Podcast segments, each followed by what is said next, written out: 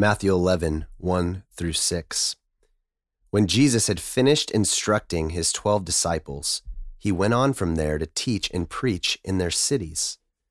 Now, when John heard in prison about the deeds of the Christ, he sent word by his disciples and said to him, Are you the one who is to come, or shall we look for another? And Jesus answered them, Go and tell John what you hear and see. The blind receive their sight, and the lame walk. Lepers are cleansed, and the deaf hear, and the dead are raised up, and the poor have good news preached to them. And blessed is the one who is not offended by me. This is the word of the Lord. Thanks be to God. Joined by the evil overlord of Christ Covenant Missions, Mm, Billy Bean. evil, Evil overlord, of overlord. missions. I love it. Wow. All right, Bill. We are uh, just two Bills sitting in an office looking at Matthew 11, 1 through 6. Um, we're coming kind of towards the end of our, our first uh, jaunt through the book of Matthew for now. So, you know, January is kind of Matthew 1 through 11. Uh, then we're going to start Philippians. And then later this year, um, we're going to come back into Matthew 12. So, this is a really important chapter in the book of Matthew. Um, it- it's it's a little bit of a turning point, and uh, you know, as, as we in a couple days get to the end of the chapter, I think everyone will will see why that is. Um, there's there's really important kind of teachings and, and quotes from Jesus uh, here in this one chapter, and it starts with John the Baptist, uh, who is now in prison um, because of political rivalry. Um, he, he's in prison, and it's a really interesting moment. You know, we think John the Baptist, he's the one, he's the way preparer, he's the voice in the wilderness. He baptizes Jesus. He's Jesus' uh, cousin. hmm Um, and yet here he seems a little unsure Mhm. about Jesus. hmm Um, and, and not necessarily in this like cynical opposition way, but he sends disciples to ask, so are you the Messiah? Or, or, you know, are you like a, a prophet? Are you a Messiah? Should we be looking for someone else? Um, Billy, what, what are your thoughts on what's happening here and how Jesus responds to John's inquiry? Yeah. Um, well, I, I, I was kind of thinking, um, you know, what it, it seems like at this point in Matthew, John has been, John the Baptist has been locked up long enough uh, to have not really been around during the length of Jesus's ministry. So, I Mhm. mean, obviously, John played this huge role, prophetically fulfill, fulfilling role Yep. of preparing the way, Jesus' baptism. He knows what the scriptures have said about this this Messiah, um, but now he's been locked up the whole time. And so, um, in the in this passage, um, what's interesting here in verse two, it says that John heard in prison about the deeds of the Christ. And um, really interesting here, doesn't say that John heard about the word or the deeds of Jesus. He says the deeds of the Christ. Now, that word Christ, you know, it means Messiah. Mhm. Um, and so he's heard about the deeds of this Messiah, but there's something about what Jesus has been doing up to this point that just still doesn't, it still doesn't click with uh, maybe what John's expecting this Messiah to be. Mm. So he's hearing about the deeds, miracles. Okay, there's some crazy stuff that Jesus is doing Yeah. which is like I mean he's he's healing the sick, he's he's making the blind see, um, raising the dead, hmm miracles, um, and then he's also hearing of the message of Jesus. The deeds I think also includes what Jesus is preaching, Yeah. and that's still not matching with this expected Messiah Mm. that that I think John wants to see here, and so that's where the doubt is, and I wonder if given all the information that John the Baptist has about Jesus, everything that the scriptures have predicted, if he's still expecting Jesus to be a different kind of Messiah. Mm. Yeah, the miracles, all that stuff's great, but like, w- are you going to like militantly rise up? Like, where's this revolution? Is judge? wh- Where's the judgment? Yeah. Um, so I, I think the doubt is just it's not so much about what Jesus is doing being amazing or not. It's more so it's not really meshing with what I'm expecting this Messiah to be.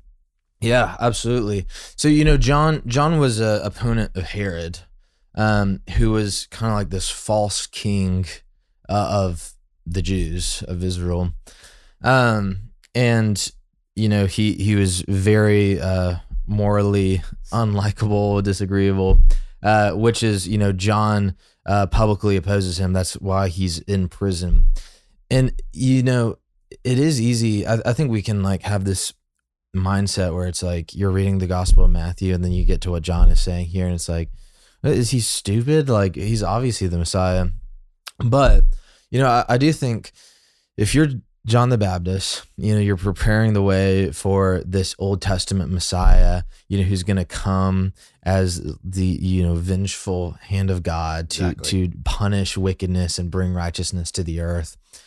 And then, you know, you have this this cousin who who's this uh, you know, extremely influential sort of prophet like figure.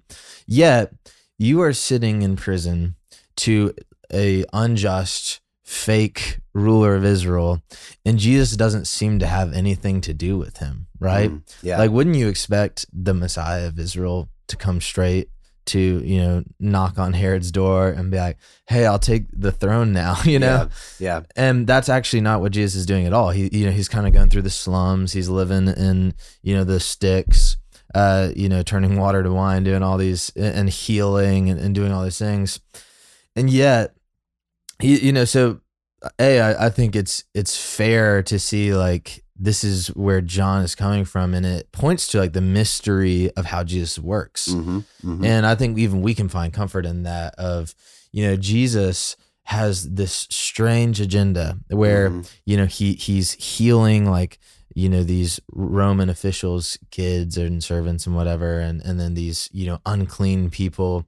Uh, but he's not actually going to like the political heart of Israel just yet. Mm. Um, and in our own lives, you know, it, it's hard to discern like the the lives around us that God chooses to intervene in, and the lives that He He allows, you know, kind of injustice to persist. hmm And so we we see that happening here.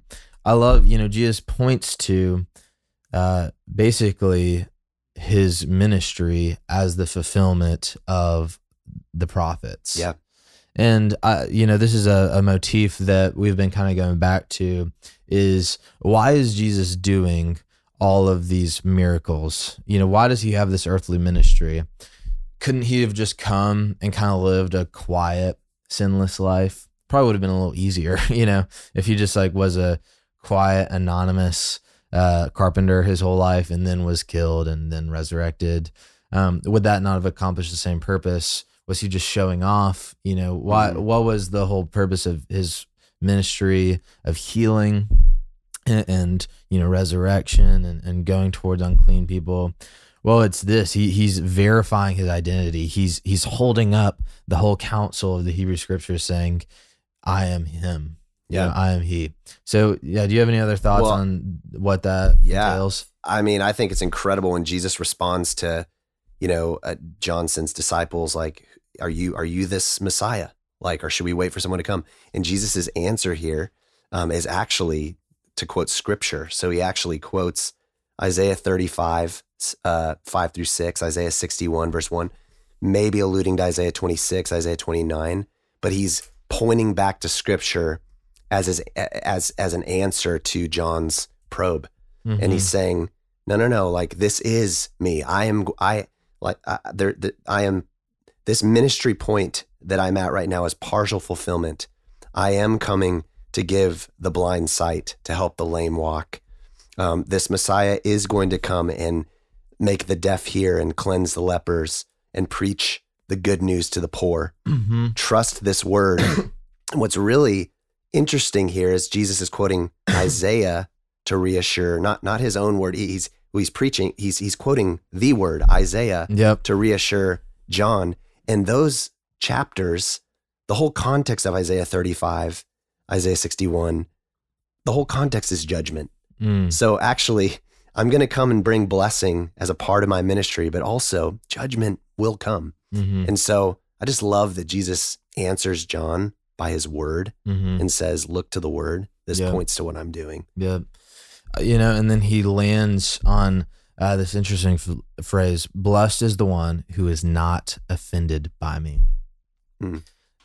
Jesus makes it really, really clear uh, that he has this polarizing effect, and this is not the first time that he's he's pointing really openly towards that.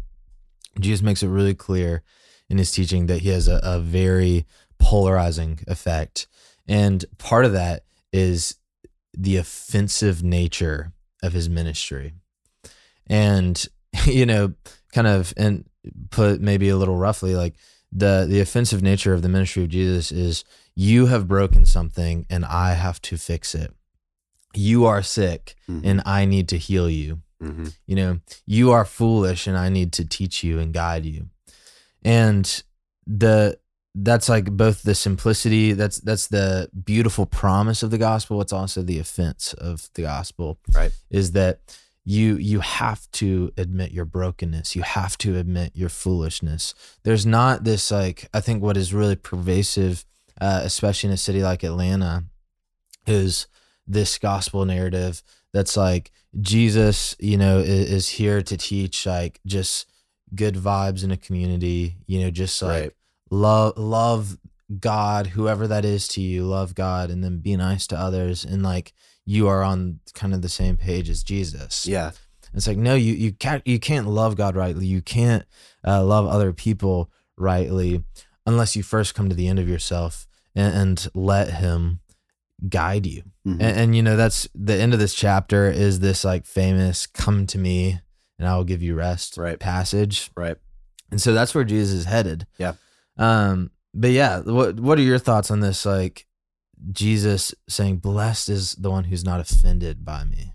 Yeah. Well, I mean, I think this is just a good, there's a good challenge in this passage. One, looking at John um, t- to kind of, in a, in a way, put ourselves in, in John's shoes. I mean, how many of us um, in our doubts, in our, uh, in our questions about Jesus in difficult times, how many of us um, are doubting him because he's not doing exactly what we think he should do for us? Mm, Or we have some picture of Jesus that's a little bit off mm, or, or not fully understood.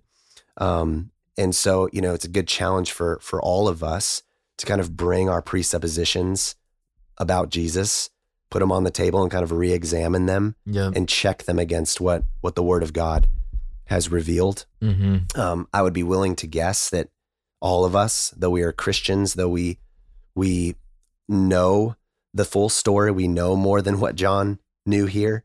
Um, when we're not in the Word of God, when we're not looking to Christ, looking at Christ, um, we we will live um, in such a way that you know um, we we're not easily um, we're we're not easily uh, offended by Him. Yeah. Um, and so, uh, but then when when the difficulty comes, then all of a sudden we are offended because we look to His Word, and, and, and you know, it's it's uh, Jesus isn't isn't doing exactly what we Yeah. we thought He would do. Yeah. So Absolutely. Absolutely.